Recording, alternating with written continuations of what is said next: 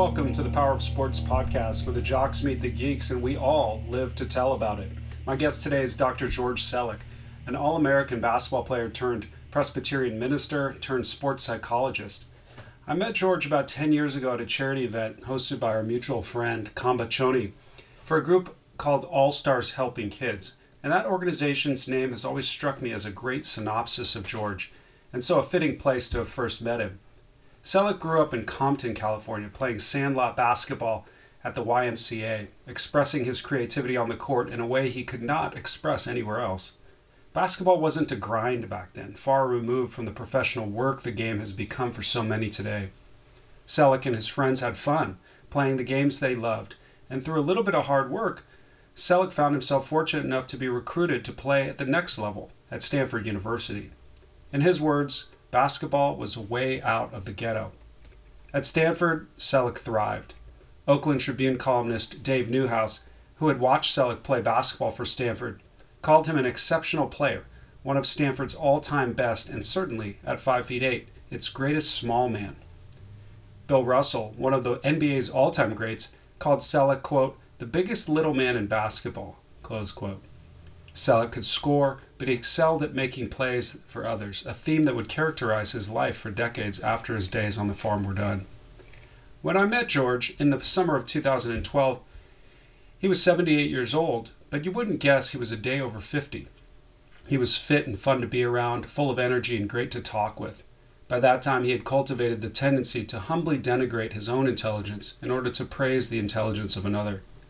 Even after becoming an All American college basketball star, helping various organizations maximize their ability to squeeze the most out of sport, publishing a long shelf of books on subjects such as sports potential to instill life skills and the proper role of parents in their child's sports participation, Selleck still considered himself a blue collar intellectual and not very smart. And yet, the legendary UCLA coach John Wooden, who tried to recruit Selleck to UCLA, once lavished the highest praise he could on Selleck, highlighting his status as a gentleman scholar and athlete.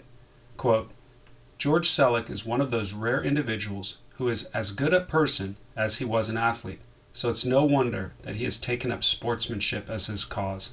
Close quote. Well, they say you can't measure heart, but George has the biggest of anyone I know, a true all star who has helped so many kids in his life. And here's proof. His latest book, which will be published by the end of the year and distributed by Simon & Schuster, is about his close relationship with his grandson, Kian. But not about what lessons he has to teach the young boy, but about how much the young boy has to teach George, who is now in his 80s. When George first told me about this book project called Gifts from a Grandson, I knew right away it made perfect sense. So I sat down with George recently to catch up with him about a range of sports issues, from athletic identity to retired athletes to the way we as adults should strive to communicate with young athletes today.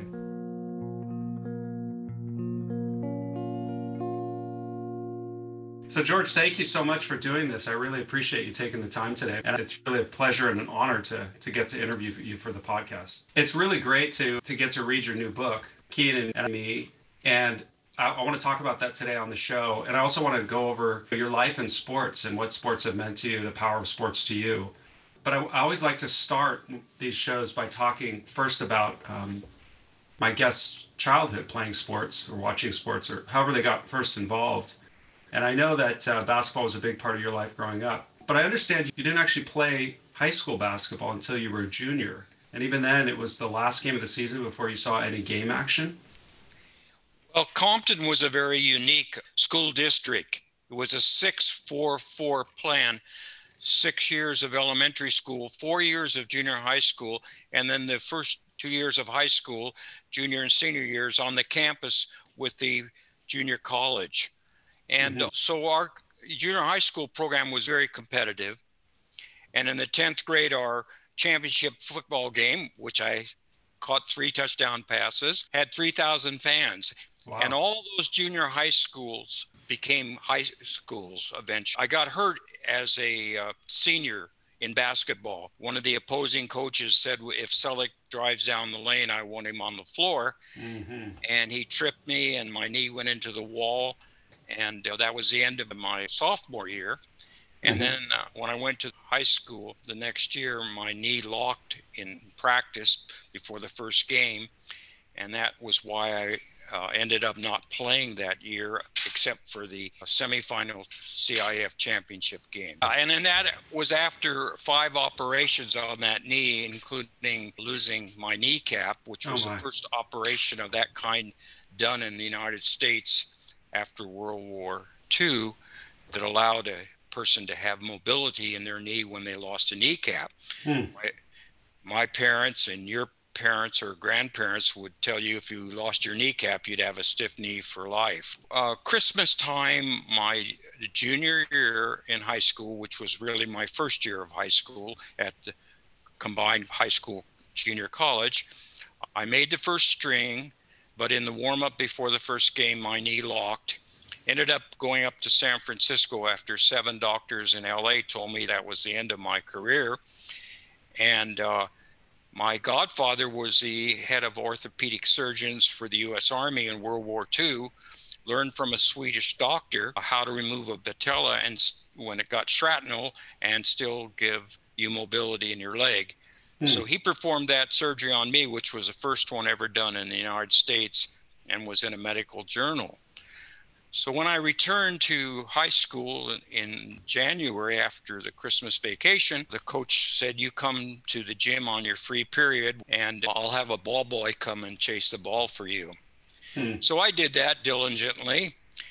And we went through the league, came to the last league game, and the coach said, I want you to suit up tonight, Selleck. And I said, Coach, I can't run. I've got braces on both legs.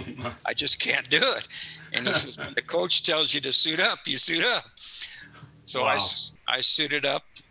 The last 15 seconds of the game for league championship, he called timeout and said, go in there and stand by the scores bench, but you'll be eligible for the CIF playoffs.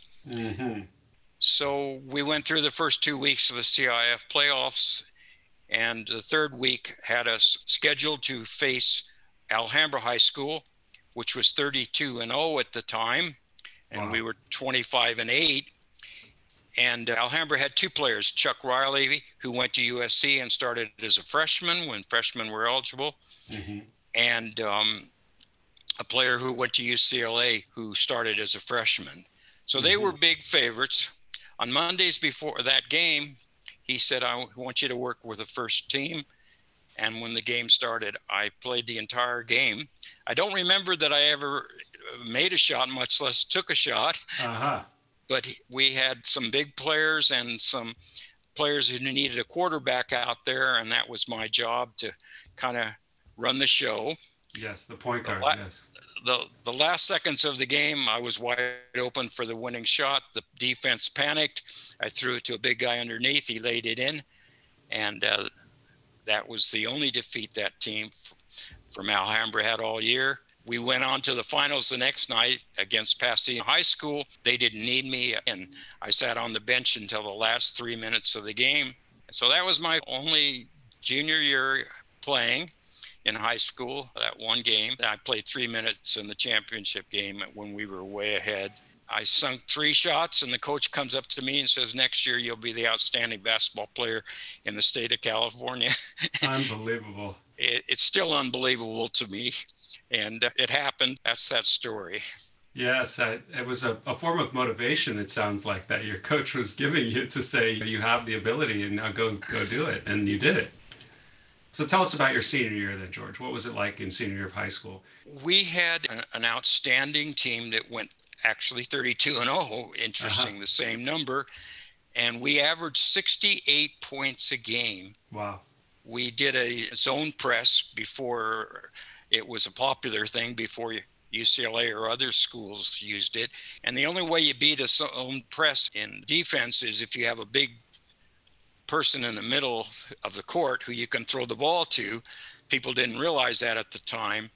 And uh, we had one player who uh, had to leave school for family reasons and he was averaging 18 points a game when he had to leave and then we still went on to score 68 points a game Wow. so many people in those days said that was the best high school team that had ever played the game. Of course, there's no way that they saw others, but it obviously was a very good team. Yeah, yeah. And you were the point guard of that team as well. They didn't call it point guards in those days, but I was definitely the point guard.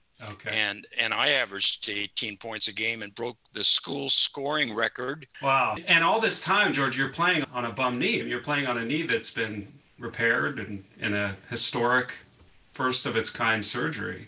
Yeah.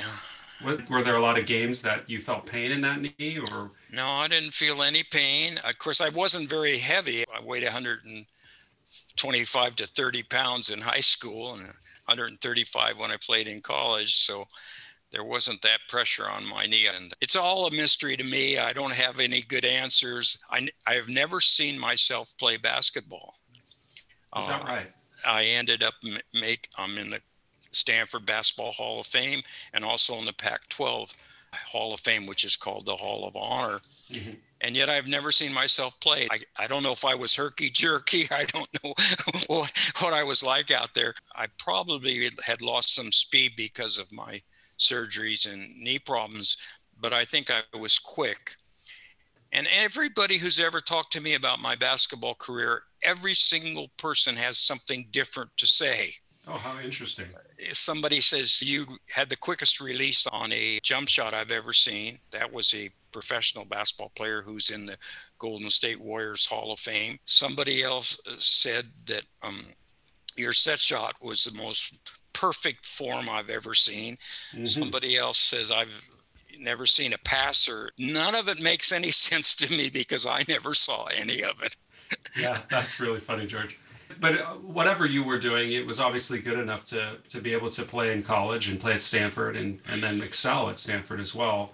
And so tell tell listeners a little bit about your experiences playing basketball at Stanford. Freshmen were not eligible my year, so I started playing varsity basketball as a sophomore Mhm. and started every game for three years at Stanford. And I, even though I was a high scorer in um, high school, I saw myself primarily as a facilitator and uh, very, very proud of my passing ability. And uh, some of my memories of my passing are more important to me than any other aspect of my playing time. But I ended up scoring 14 points a game for three years. We had an extremely good scorer who played in the U- U.S. Olympics in 1956. Mhm. And so I set about in my sophomore year to to be the passer on the team and but then he got hurt and I ended up being second scorer in the conference and I know you became an All-American and you led some very successful teams there. yeah I I- played in the college all-star game in 1956 With Bill Russell and I roomed with him for an entire week in, in New York yeah what was that like, George? it was a very interesting experience. The beds in those days, the twin beds in, in the hotel room, and we weren't smart enough to realize that his feet went all the way to the wall at the end of the bed. And in the middle of the night, when I got up to go to the restroom, I scared him when I bumped into him. Oh my, Uh, I don't know if that's appropriate for your yeah, Podcast story. Yeah, but he was a very competitive guy and and a very uh, wonderful human being to get to know. Mhm. And we beat the East by 30 points. And in the huddle during that contest, he said, "Now f- let's get them after we're already ahead by 30 points." So he was a very competitive guy. Yeah. Oh wow! I guess that explains all the championships with the Boston Celtics. And so you play at Stanford, you become an All-American, you're playing on these All-Star teams, and you have a chance, George, to play professionally. Isn't that right? Yes, I was drafted by the Philadelphia Warriors, which was a prelude to the Golden State Warriors. Of course. But there were only eight teams in the uh, NBA in those days, and Mhm. graduating from Stanford, it didn't seem to me like a very significant choice to go play pro basketball. Mhm. And I decided I needed, by that time, to maybe get more serious about other aspects of life besides basketball. And I know in previous conversations that we've had, George, you had mentioned that when you were at Stanford, you had some moments of soul searching. Particularly, I remember you talking about times in the Stanford Memorial Church, thinking about what would come after playing basketball. And Take us through a little bit of that thought process that you had back then. Now, obviously, you were a standout athlete, but you had other things on your mind as well. I came from a very dysfunctional family. It's a very difficult story to talk about, and I won't do that at this time. So I think I was struggling at college uh, basically to two basic issues that I think every person at one time or another struggles with. I was searching for a family specifically, but more generically, I was struggling with what was the meaning of life. Mm-hmm. And even though I don't think I did much in depth thinking about those subjects, they certainly were top of the mind for me. Yeah. Mm-hmm. And so you make this decision to turn down these offers to go pro, and uh, and you end up doing a number of different things with your career. And one of the things that you've done and I'm not going in any chronological order here, but one of the things that you've done is you've written books and helped a lot of parents think about what it's like to raise children who are athletes. And when we last met, you had told me a story about kids learning to walk, and you said that parents are usually totally supportive at that time when kids are learning how to walk. But then something happens later in parenting. And I wonder if you could elaborate on that. What changes do you think in the minds of parents? One thing uh, I think with parents is that they probably do a lot of what was done with them so that the examples that are set become the foundation uh, unless they change for why they how they raise their kids and how they provide leadership to their children and i, I don't have any questions about the authenticity and this uh, dedication of parents but i do think that parents maybe overlook what's the best avenue of growth for their children. Mm-hmm. In other words, they care about their kids so much they want to create a path for their kids. But the reality is, the young person needs to create their own path, mm-hmm. and the mm-hmm. parents need to be in a supportive role. And why do parents do that? Maybe that's the way they were raised. Secondly, I think parents over the last period of time. Both parents have been working, mm-hmm. which may have been very different from the way it was with them. And I think out of a sense of guilt, parents overcompensate to provide more for their kids when it would be better for them to s- step back and let their kids figure out more things for themselves. Mm-hmm. In certain areas of life, the kids need to lead and the parents follow whereas there are legitimate areas where the parents should lead and the kids should follow. But that needs to be a real discussion and it needs to be understood and embraced by both the children and the parents.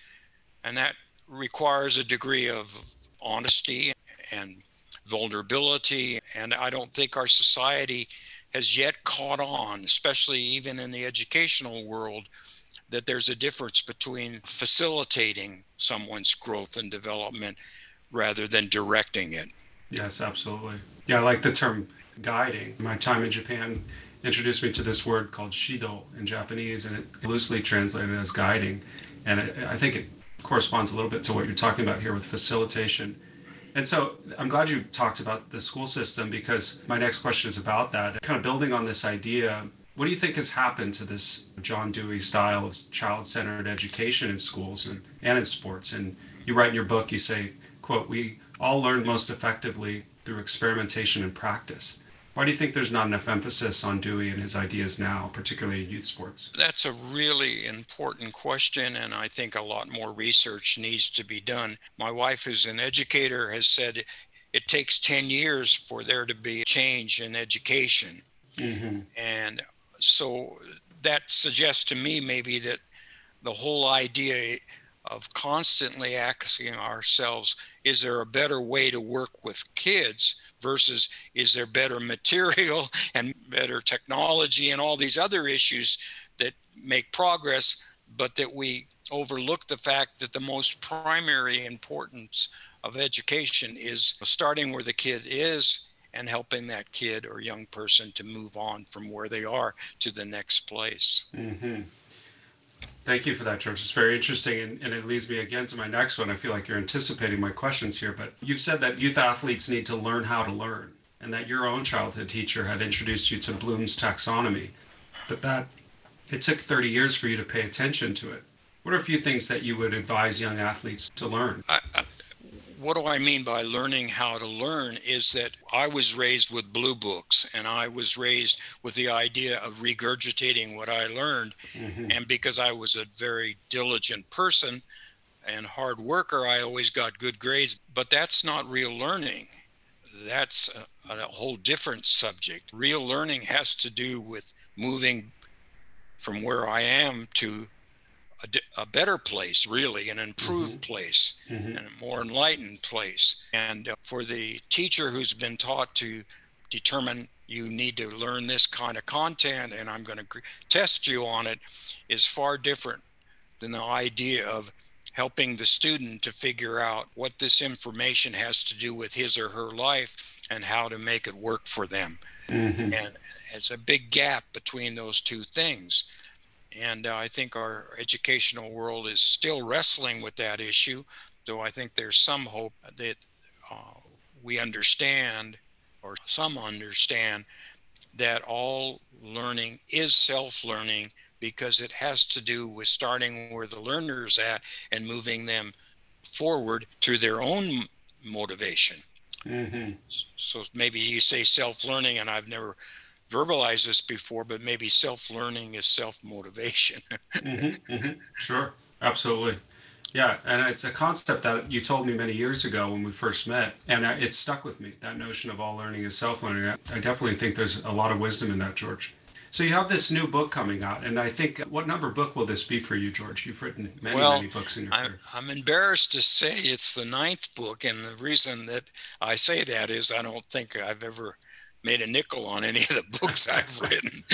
I've just kind of been thinking out loud over the years, maybe, and and put them put wherever I was at the point in time in the book. Though I think like Coach Sense, coaching to make a difference, I think uh, probably was a very good book I wrote, but uh, I never got any attention. And then I wrote the first book on being a point guard many years ago called Court Sense. And uh, even though it was the first book written, I don't think it was very insightful. But since that time, a lot of books have been written about Court Sense. And so this new book, George, is called Kian and Me Gifts from My Grandson. And uh, it's going to be distributed by Simon & Schuster. And I love the, the cover of the book because your grandson, who's called Kian, leading you on a path and you're walking behind him. So tell the listeners a little bit more about the book and why you decided to write it. I've been working for the last uh, t- decade on uh, a program called Lead to Play, mm-hmm. even though it's had many uh, different titles over the years. At first was the A Games, the athlete and everyone. But basically, the idea was there was leadership should not be looked at as in terms of possession but something that every human being needs to develop within themselves. Mm-hmm. And that leadership is has been a noun. It's been the title that you have or the position you have or the status you have. Mm-hmm. And it should be a, a verb, the actions you take together with others. And so I came to the conclusion that solving problems and serving others is the first step in human development as we grow and develop towards maturity. And so, lead to play is all about the fact that you learn to be a leader by being a leader. And that, first of all, and foremost of all, you start with self leadership. You lead yourself. Well, how does that lead into you writing this book about your grandson, George? The book is titled Kian and Me, as you said, Gifts from a Grandson. Mm-hmm. So, the book is not about what I have been able to do if I've been able to do anything, and I hope I have Absolutely for Kian. but it's what he's done for me. Mm-hmm. And Kian has come into my life pretty dramatically as I have been facing not only aging, but some very serious health issues and surgeries and diagnosis and so forth and so on. And um, at a time that I was very low and very dispirited in terms of going forward through these um, years of my life, and he was born a preemie baby. And I had been the volunteer family gardener for them at his home and did that early in the morning. And when he came home from the hospital and needed 24 hour care, I volunteered to do the first two and a half hours of care for him mm-hmm. or holding him or watching out for him. And I've seen him every day of his life for two years. He turned two in January, and he has enriched my life and educated me and led me and given me innumerable gifts.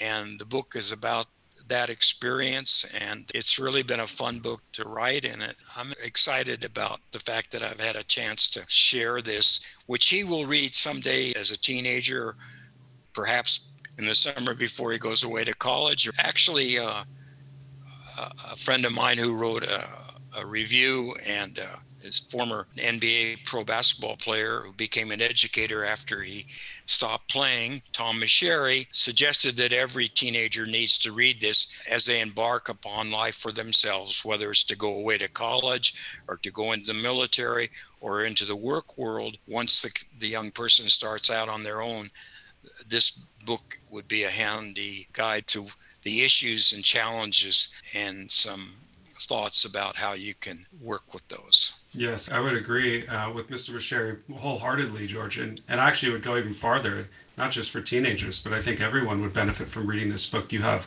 an enormous amount of wisdom that you've put into this book. And I think of the book as, as offering a new model of leadership and parenting based on honesty and vulnerability, which are two things you've mentioned um, already. But let me move to this next question about the book. You said that for Kian, sports are about play and learning, but for you, it was about performance.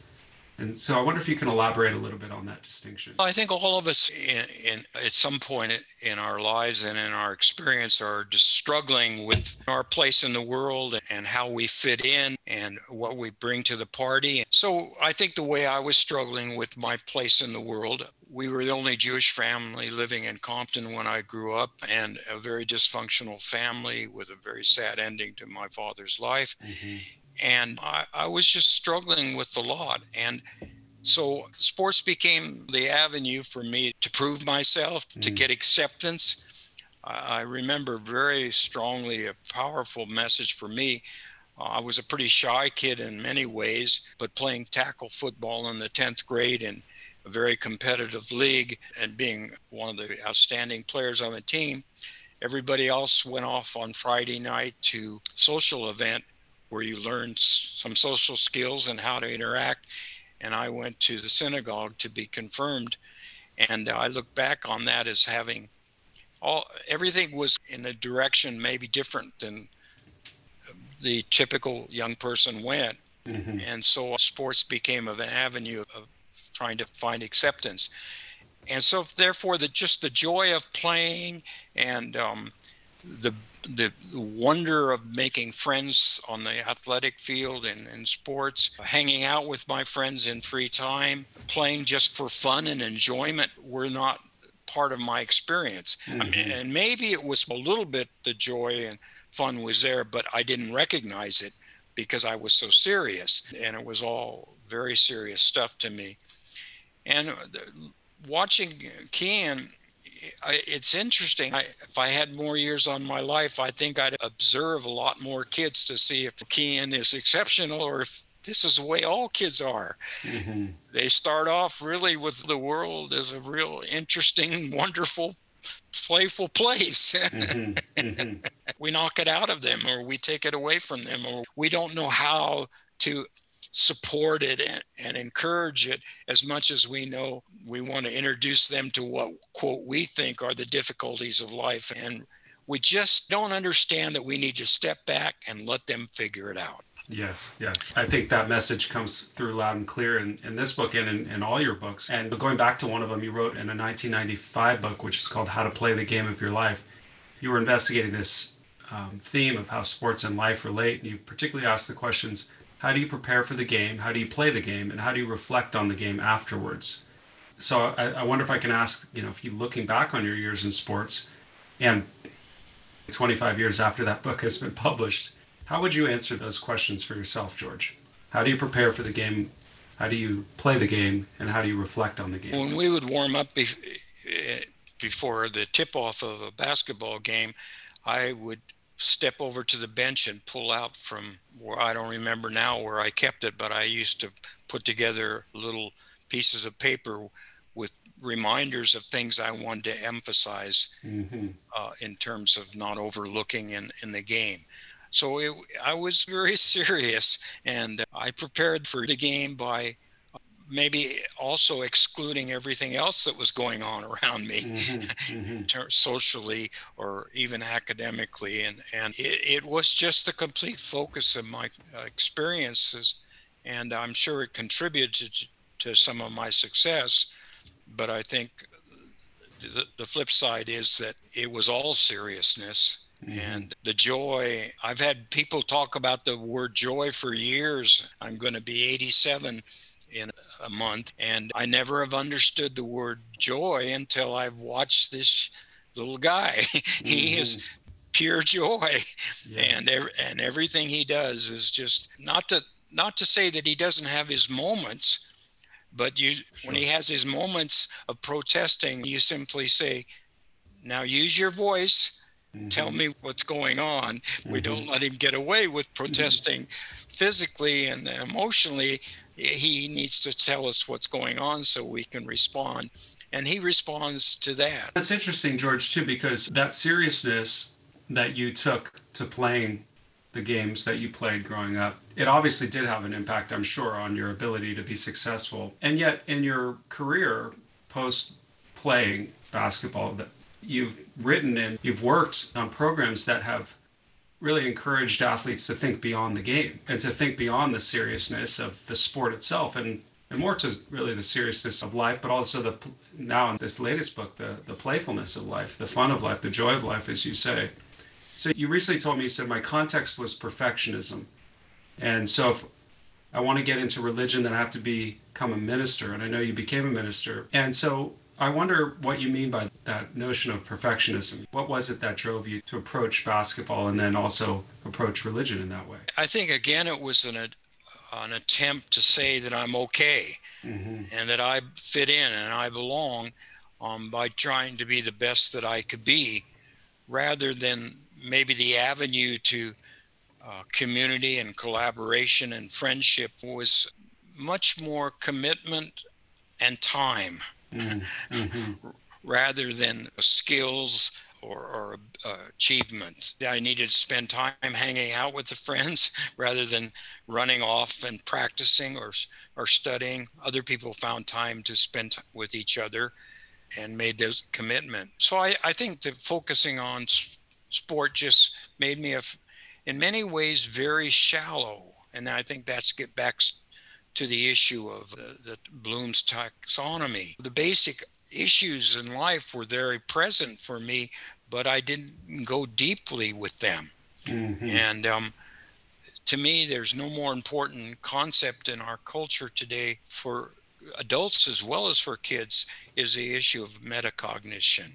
Mm-hmm. Thinking about the way I'm thinking. Mm-hmm. So if mm-hmm. I come up with a, a solution to a problem, okay, what was my thinking that caused me to come to that conclusion? Yes. And and what is my thinking about that thinking? And um, so I think just the focus on perfectionism on, and being good at one thing robbed me of the uh, all that could be learned by ref, what I call reflective thinking. Thinking about thinking to me is the most important issue. A lot of the issues I think that are focusing in our culture right now are lack of critical thinking, mm-hmm. so, which is another term for thinking about thinking.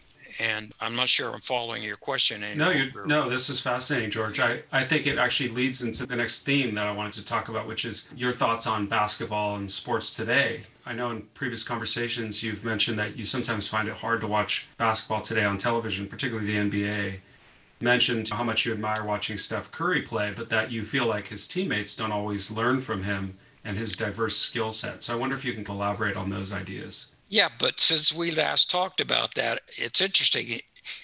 Currently, there seems to be a real focus on the other players learning from him, and, yes. and what they've won four straight games. I understand. My problem with professional basketball is primarily, apart from Curry because he's obviously a wonderful player, and he has four or five tools, whereas most of the NBA players are one to three tools at the mm-hmm. most. But the biggest issue I have with it is seems more like a scrimmage.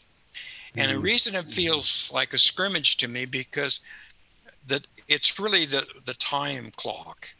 They don't have any time to utilize a lot more of the potential of basketball in terms of being able to utilize individual skills of players. And so they just run up and down the court and shoot the ball.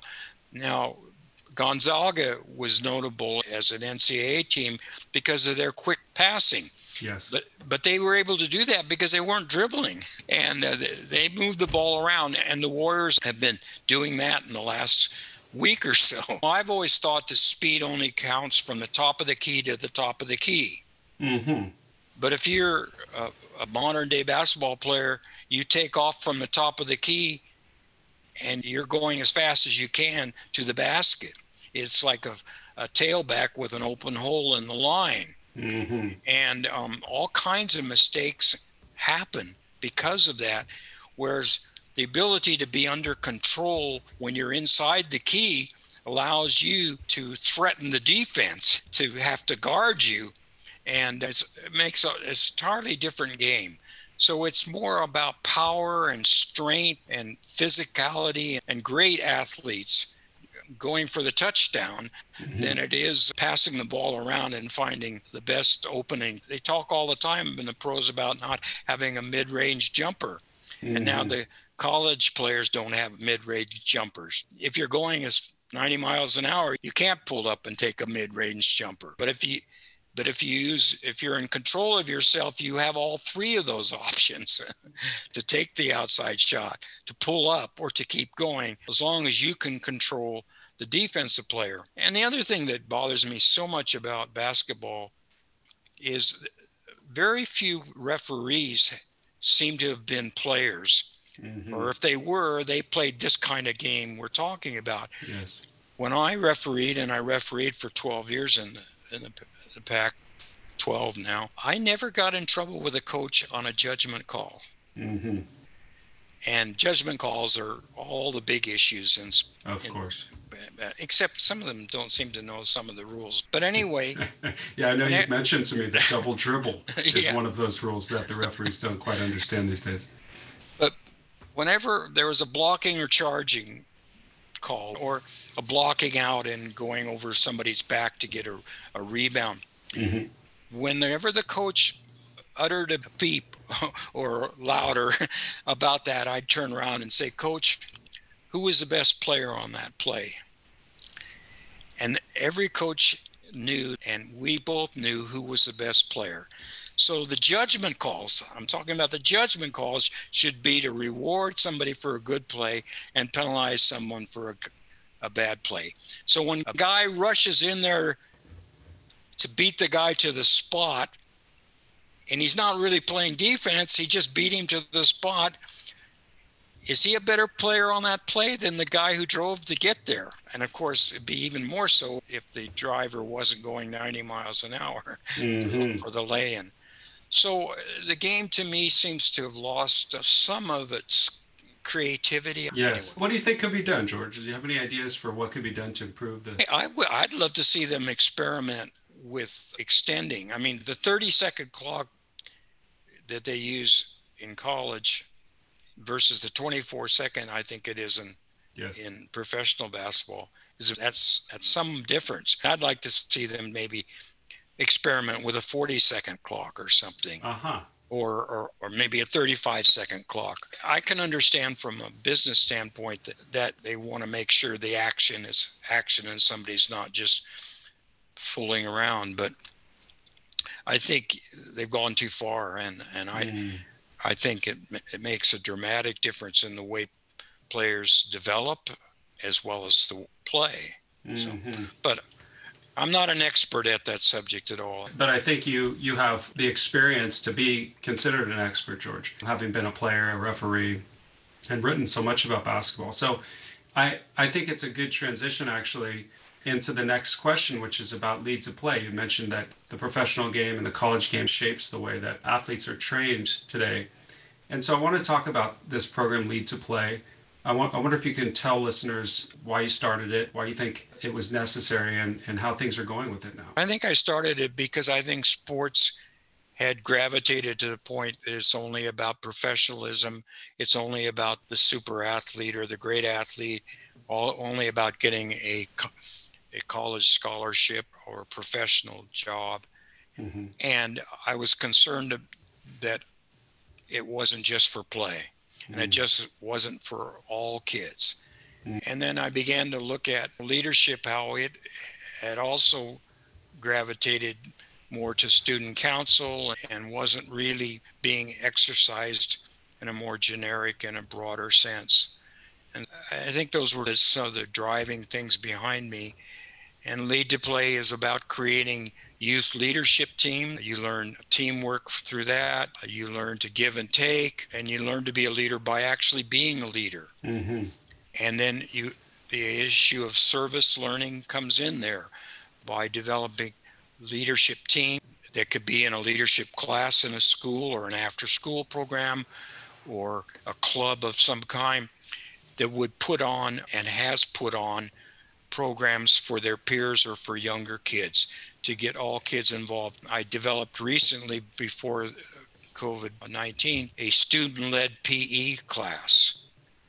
And the reviews from that class were by fourth grade teachers the first time they saw every kid in PE being active and mm-hmm. moving. Mm-hmm. And that was because the kids had created the activities. That's right. And there was an article I read that somebody wrote that people are just starting to realize what it's amazing if kids will play if you let them play what they want to play. Yeah, that's right. Yeah, have some sense of ownership in the games. exactly, playing. and that's the great word: ownership, choice, voice, and then that gives is what gives to ownership. Yes, absolutely. And so let me return now, as we're wrapping up, George, to this question about sports in the in life and, and in the life course being that you um, have worked as a psychologist as well for many years, I wonder if we can touch on a few of the themes that you uh, talked about in your recent book. So, you, first of all, I'll mention you quote Oscar Wilde, who I've always loved. And you said that you quote Wilde saying, quote, life is far too important a thing to talk about. And then you went on to write that Wilde's witticism was, quote, not advice that a psychologist finds particularly amusing or useful. And so I wonder if you could talk about that a little bit first. I think perhaps what I was referring to there was the fact that people need the, the, the, the conflict between telling someone what they need to hear versus them discovering it for themselves. And, and the issue of asking questions, and when someone, a young person asks an adult a question, instead of jumping to that tremendous opportunity to tell the kid the great wisdom I have is saying, I much prefer to hear your thoughts on that subject first. And constantly trying to meet the young person where they're at, mm-hmm. which is a, a, marvelous way of saying they count and they're mm-hmm. important. Mm-hmm. And also, it raises the question that questions can be really beautiful. Questions can be a damaging thing because behind every question is a statement. Of course. But if you constantly are trying to find out where the young person's coming from and building upon their understanding. I volunteered once for kids who were having difficulty in the, I think they were second graders and third graders at the time, transitioning from Spanish to English. Mm-hmm. And had nothing to do with their intellectual ability to make that transition. It was their lack of confidence sure. that they could do it. Sure. So you also quote in your book a Cree elder from Canada's Indigenous people who said, quote, children are the purpose of life. We were once young and someone cared for us, and now it is our time to care. And then you write, quote, the heart of this story, conveyed through the letters I've written to my two year old grandson, Kian, is the many ways in which he has taken care of me. So uh, I wonder if you can talk about the, the message that you wanted to get across to Kian, of course, in this book, but also to your broader readership about life. That's a big question. We're wrapping up, George. We got to summarize things a little bit. I think the point there is that if we really will think about the way we're thinking, mm-hmm. we will be able to recognize and ultimately discover mm. that we are capable of not only helping ourselves, but helping others. Mm-hmm.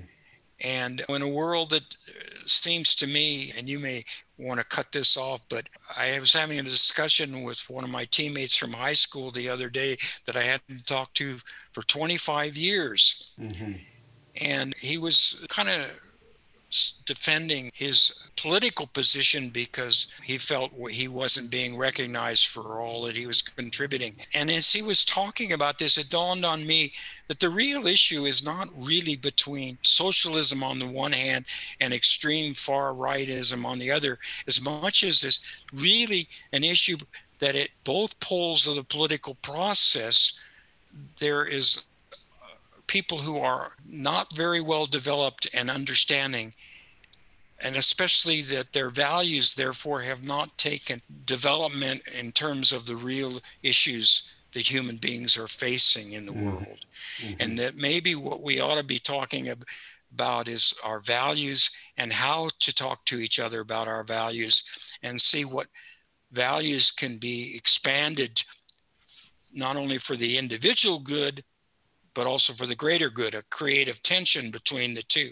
mm-hmm. and, and that to make it a political issue that is no longer possible, perhaps because those two concepts are so ingrained in people of what they are that there's no room to really talk. Yes, I think you're absolutely right. The polarization has definitely led to a lot of people seeing themselves and seeing other people as set in stone and unable to change and un- un- unable to take in new ideas.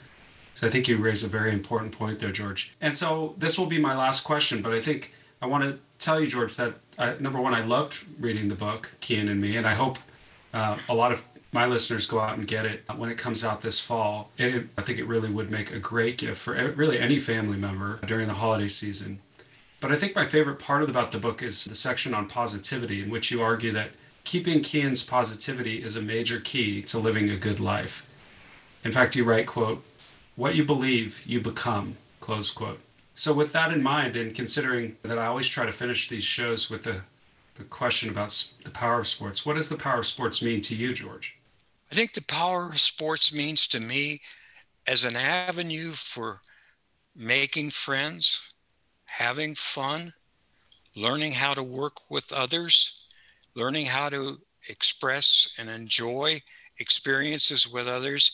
It, it, it's more about staying in the moment mm-hmm. rather than getting outside the moment into all kinds of different other issues. I think the power of sports is to have an experience mm-hmm. and mm-hmm. to share that experience and to make new friends and see that your opponents are really also your friends, your potential friends. George, I have to say, I'm very pleased that sports was the common denominator that brought us together when we first met way back when at the, uh, the charity event for All Stars Helping Kids, which our good mutual good friend Kamba put us in touch for.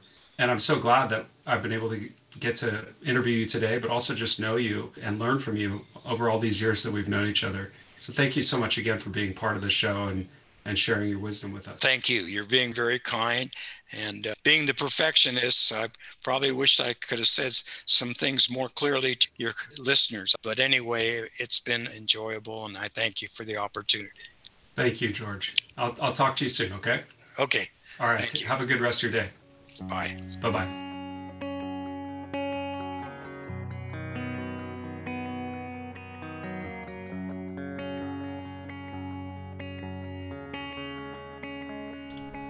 Well, that just about wraps up our show today. I hope you enjoyed learning from our guest, Dr. George Selleck.